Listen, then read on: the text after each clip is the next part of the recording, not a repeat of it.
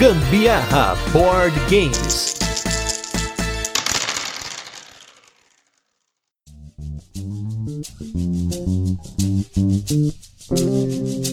Fala galera, beleza? Aqui é o Gustavo Lopes do Gambiarra Board Games e esse é mais um turno de comentários. Hoje com um episódio bem rapidinho para falar do Board Game Arena. Eu aposto que se você ouve outros podcasts sobre jogos de tabuleiro, ou acompanha aí canais no YouTube, no Instagram e tal, a galera tem falado bastante sobre o BGA, ou Board Game Arena, e eu gostaria de fazer alguns comentários bem focados aqui em como você usa a plataforma e que jogos que nós não temos aqui no Brasil, principalmente, que seria bacana você jogar lá, ou até jogos para você colocar seus amiguinhos aí nesse vício que tem disponível para você jogar por lá.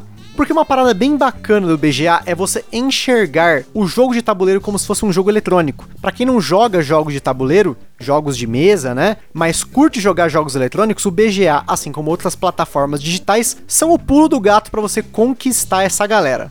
Se você não conhece, o BGA é um site em que você pode jogar jogos de tabuleiro online, com seus amigos aí em qualquer lugar do mundo, porém numa interface configurada para isso. Para cada jogo, o BGA tenta auxiliar contando os pontos, ele dá as opções das ações que você tem para fazer, meio que direcionando você a jogar. Aqui vale você usar alguma ferramenta como Discord, Skype, WhatsApp, ou a sua ferramenta de comunicação preferida que você consiga colocar todo mundo que está jogando com você para conversar junto enquanto está jogando. Mas isso aí não é totalmente necessário, vai? É mais porque a gente faz isso aqui para tentar melhorar a experiência e para explicar a regra para algum jogador novo, ou até pela zoeira mesmo, é bacana você estar tá conectado com todo mundo.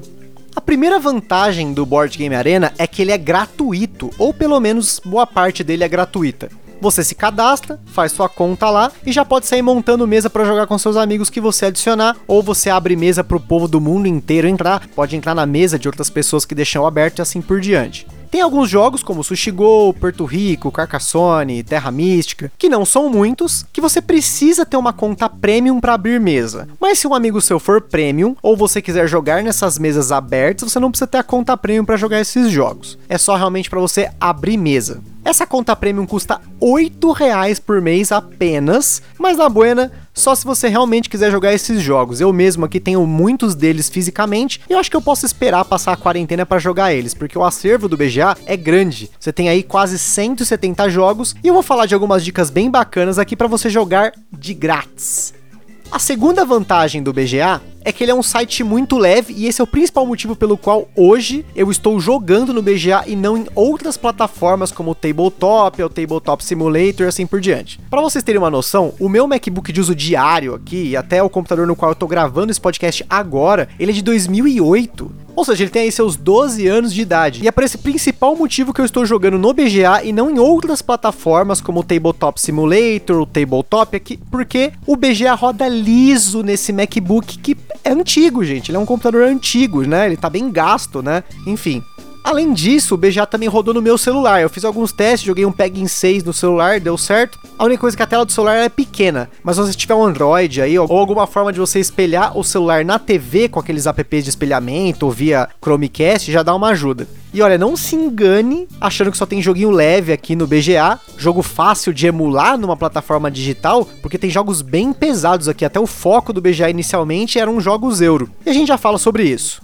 A terceira vantagem aí do BGA que a mais óbvia delas é que ela pode se tornar depois dessa quarentena, inclusive uma plataforma alternativa de para você jogar jogos de tabuleiro com seus amigos, mas em momentos que não rolaria você jogar com eles ou até com quem você não pode jogar hoje por conta da distância, que é o meu caso aqui. Meu irmão mora em outro país, já falei várias vezes aqui no cast, e a gente vai poder jogar juntos aí no BGA. E tem brother meu aí que mora no interior de São Paulo, no Rio, no Paraná, a gente vai poder colocar todo mundo na mesa. Claro que o BGA não substitui a presença na mesa, o toque, a experiência física, tátil, né, do jogo de tabuleiro, mas já ajuda.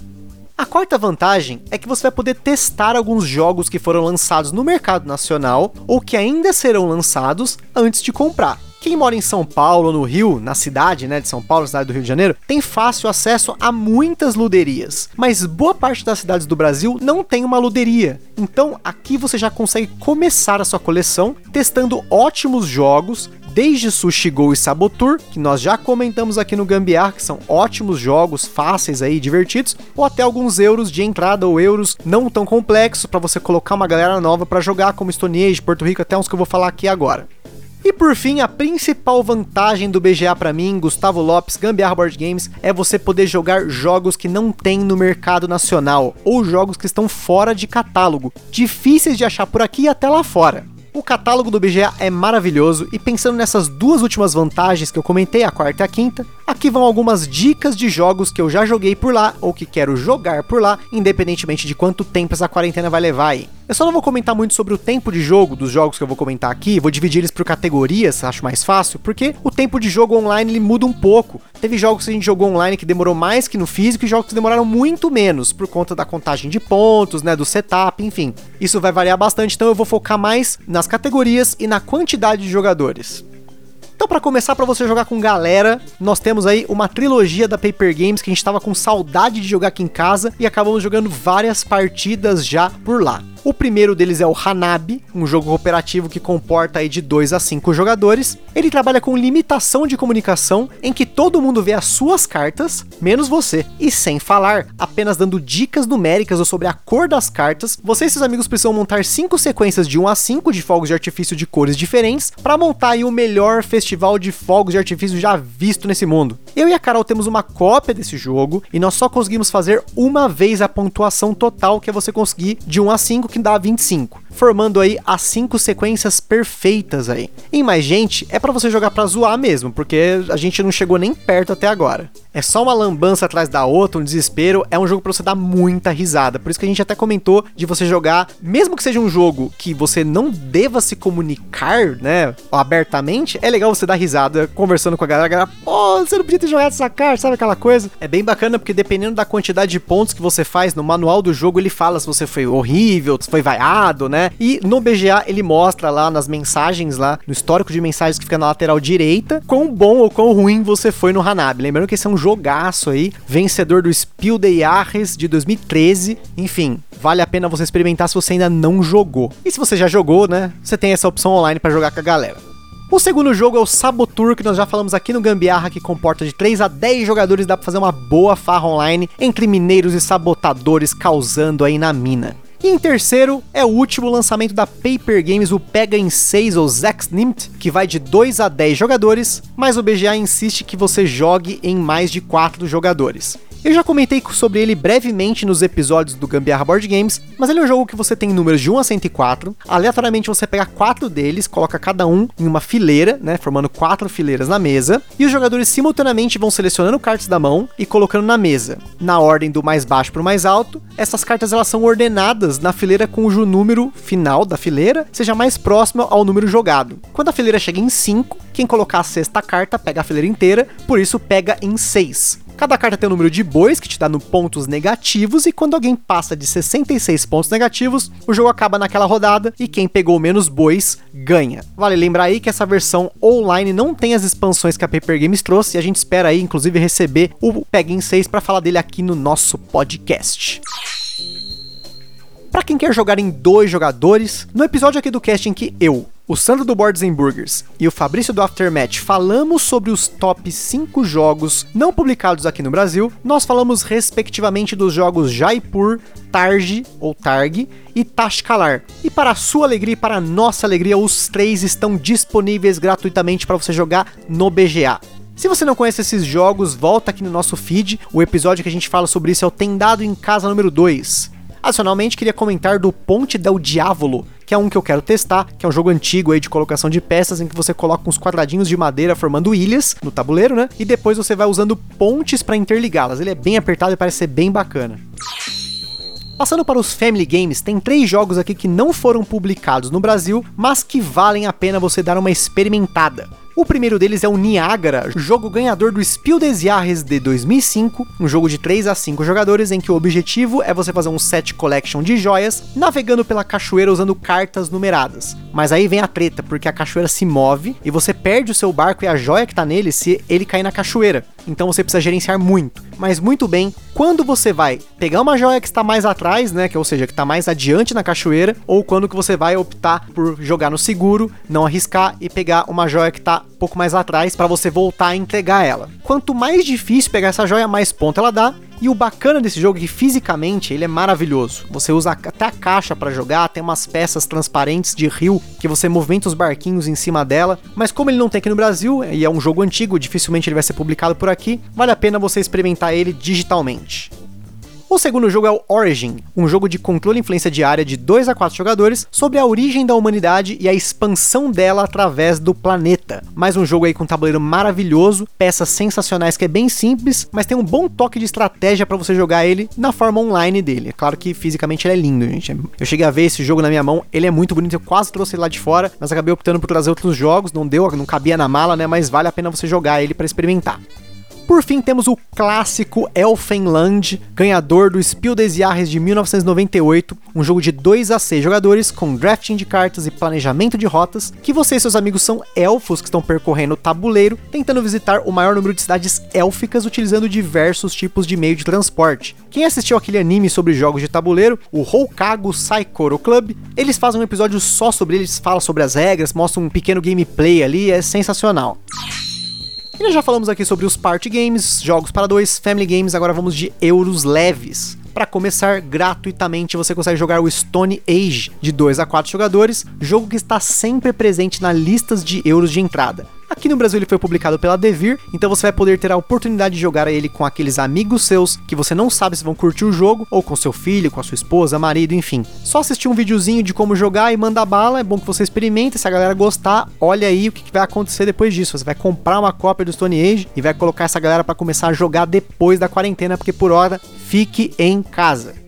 Gratuitamente você também tem acesso a dois outros jogos maravilhosos para testar suas habilidades em euros, não tão frita cabeça, que não tem aqui no Brasil. Temos aí o The Palaces of Kahara, jogo de 2 a 4 jogadores da dupla dinâmica mais foda dos jogos de tabuleiro, os designers Michael Kisling e Wolfgang Kramer. Um jogo ambientado na comuna de Carrara, que fica na Toscana, na Itália, famosa pelo seu mármore. Quem entende aí de mármore, eu já precisou comprar mármore para fazer uma pia, fazer um banheiro, uma cozinha, ou aqueles caçoleiras, né, que fica entre ambientes. Sabe aí o que é o mármore de Carrara? É um mármore branco que ele tem um padrão acinzentado, parece umas rachaduras, assim, ele é bem comum. E aqui no Palaces of Carrara você quer comprar esse mármore, mas o mais barato possível, e investir nele em edificações criadas a partir desse mármore e tal. Ele é um jogo bem apertado, você precisa ficar muito esperto no que você vai investir, quando você vai investir, e assim como o Tikal, Cusco, México, ele roda em dois, todos eles rodam, mas a experiência em quatro pessoas é mais bacana, porque assim como esses outros jogos que eu comentei da dupla, o bicho pega mais, tem mais interação com mais pessoas, né? A influência que o jogador tem no outro, a interação, né? Em dois você consegue focar em algo, seu oponente foca em alguma coisa, você depois meio que só compara para ver quem faz mais ponto, mas ainda assim é muito bom para você jogar tanto em dois, quanto em três, quanto em quatro pessoas. E o outro jogo para você começar nesses euros mais leves, um pouquinho mais complexo só, mas não muito do que esses dois que eu falei, é o Assyria, de 2 a 4 jogadores, um jogo mais antigo sobre tribos da Mesopotâmia, aquela área lá dos famosos rios Tigre e Eufrates que você estudou na escola, na aula de história, se você pelo menos prestou atenção um pouquinho para passar de ano, em que os jogadores constroem zigurates, fazem aí sacrifícios aos deuses e tudo mais que os sumérios faziam naquela época, só que aqui você vai poder ganhar ponto por isso. E se você acompanha aí o podcast que eu participo, o Papo de Louco, nós fizemos um episódio muito extenso, bem bacana, falando sobre os Sumérios. E esse jogo tá bem ambientado nesse tema, vale a pena você ouvir esse cast se você curtiu o jogo ou se você curtiu o tema, jogar esse jogo, só sucesso. E por fim, vamos para a nossa última categoria de jogos mais pesados, e é aqui que o BGA brilha porque você tem muitas opções. Eu vou comentar sobre três delas que eu estou muito afim de aprender a jogar, porque esses meus amigos criadores de conteúdo aí já me falaram muito bem dos três, e essa é uma boa oportunidade aí para eu poder jogar esses jogos aqui. O primeiro deles é o Punitivo in the Ear of the Dragon, de 2 a 5 jogadores, um dos jogos favoritos do Sandro do Boards and Burgers. Ele é um jogo aí ambientado na China, se passa por 12 meses do ano, de pura desgraça. E se você quer saber mais sobre esse jogo, a gente comentou também sobre ele lá no segundo episódio do Tem Dado em Casa. O Sandro falou muito bem sobre o jogo, sobre essa experiência punitiva que esse jogo do Feld traz pra mesa. E aqui você pode experimentar esse jogo sem comprar ele, pagar aquela nota importando e depois guardar ele na prateleira porque tomou uma surra do jogo e né, não aguentou essa experiência punitiva. O segundo é o Kalos, também jogo de 2 a 5 jogadores, que a galera lá do Aftermath, os apoiadores do canal, jogaram por esses dias aí. Aninha, ó, tô esperando para jogar com você pra você me ensinar, hein? O Kalos, que recentemente foi reimplementado como Kalos 1303 e tem feito bastante barulho de quem já jogou o jogo e achou que simplificaram algumas coisas que eram boas na versão antiga. Então, se você quer jogar a versão antiga, a original tá aqui no BGA para você experimentar. Esse aqui é ambientado na França, é um jogão recheado de mecânicas e principalmente o foco dele na como a ordem dos turnos se dá, a ordem dos turnos dos jogadores, né? Por fim, creio que esse é o jogo mais pesado que tem no BGA. Por favor, me corrijam se você viu algum jogo mais pesado do que esse. Com 4.28 atualmente na escala do Board Game Geek, o jogo Madeira de 2 a 4 jogadores, um jogo sobre a ilha portuguesa de Madeira, sobre colonialismo, sobre exploração de recursos, aquele jogo econômico para você queimar o seu cérebro tentando otimizar suas ações e o seu dinheiro tentando não se ferrar gerenciando um monte de variáveis no jogo. Bom, galera, esses são apenas exemplos de jogos que estão gratuitamente disponíveis para você experimentar no BGA. Se você for premium, vai jogar aí também de Sushi Go a Terra Mística, tem vários jogos bacanas também e é bem baratinho, R$ reais por mês. Por hora, eu não vou me tornar premium, eu acho que tem bastante jogo que eu quero jogar e testar primeiro. E como eu trabalho com TI, é o dia todo no PC e depois tem o podcast, gravação, edição, geralmente eu evito ficar no PC nos horários de lazer. Eu prefiro jogar mesmo na mesa. Mas por hora é o que tem para jogar com a galera que tá cada um na sua casa, não tem muito o que fazer. Também não sei como vai ser depois do Corona, mas eu imagino que por um bom tempo eu devo utilizar o BGA como essa plataforma alternativa para jogar jogos de tabuleiro que não tem aqui, principalmente. Mas aí só o tempo dirá. E você, meu caro ouvinte, já jogou no BGA? Ou eu te convenci aí a dar uma olhada pelo menos nele, você que assim como eu, se em algum momento você teve preconceito com essas plataformas de jogos de tabuleiro, tá vendo aí uma oportunidade nelas agora? Não esquece de mandar pra gente aí uma mensagem lá no Insta pra gente conversar e vamos jogar também, né? Vamos ver se você conhece algum desses jogos aí quiser me ensinar, porque nem todos eles eu já joguei, eu quero experimentá-los, né? Tem muitos jogos que eu quero aprender ali, tem o Troyes, tem aquele outro também que é da mesma família do Troyes, o Tornei, se eu não me engano, não sei se é assim que se fala. Tem também o Nippon. Enfim, tem muito jogo lá que eu quero experimentar. Enfim, chama que é nós. Tamo junto, demo demorou, galera. Um forte abraço e até a próxima.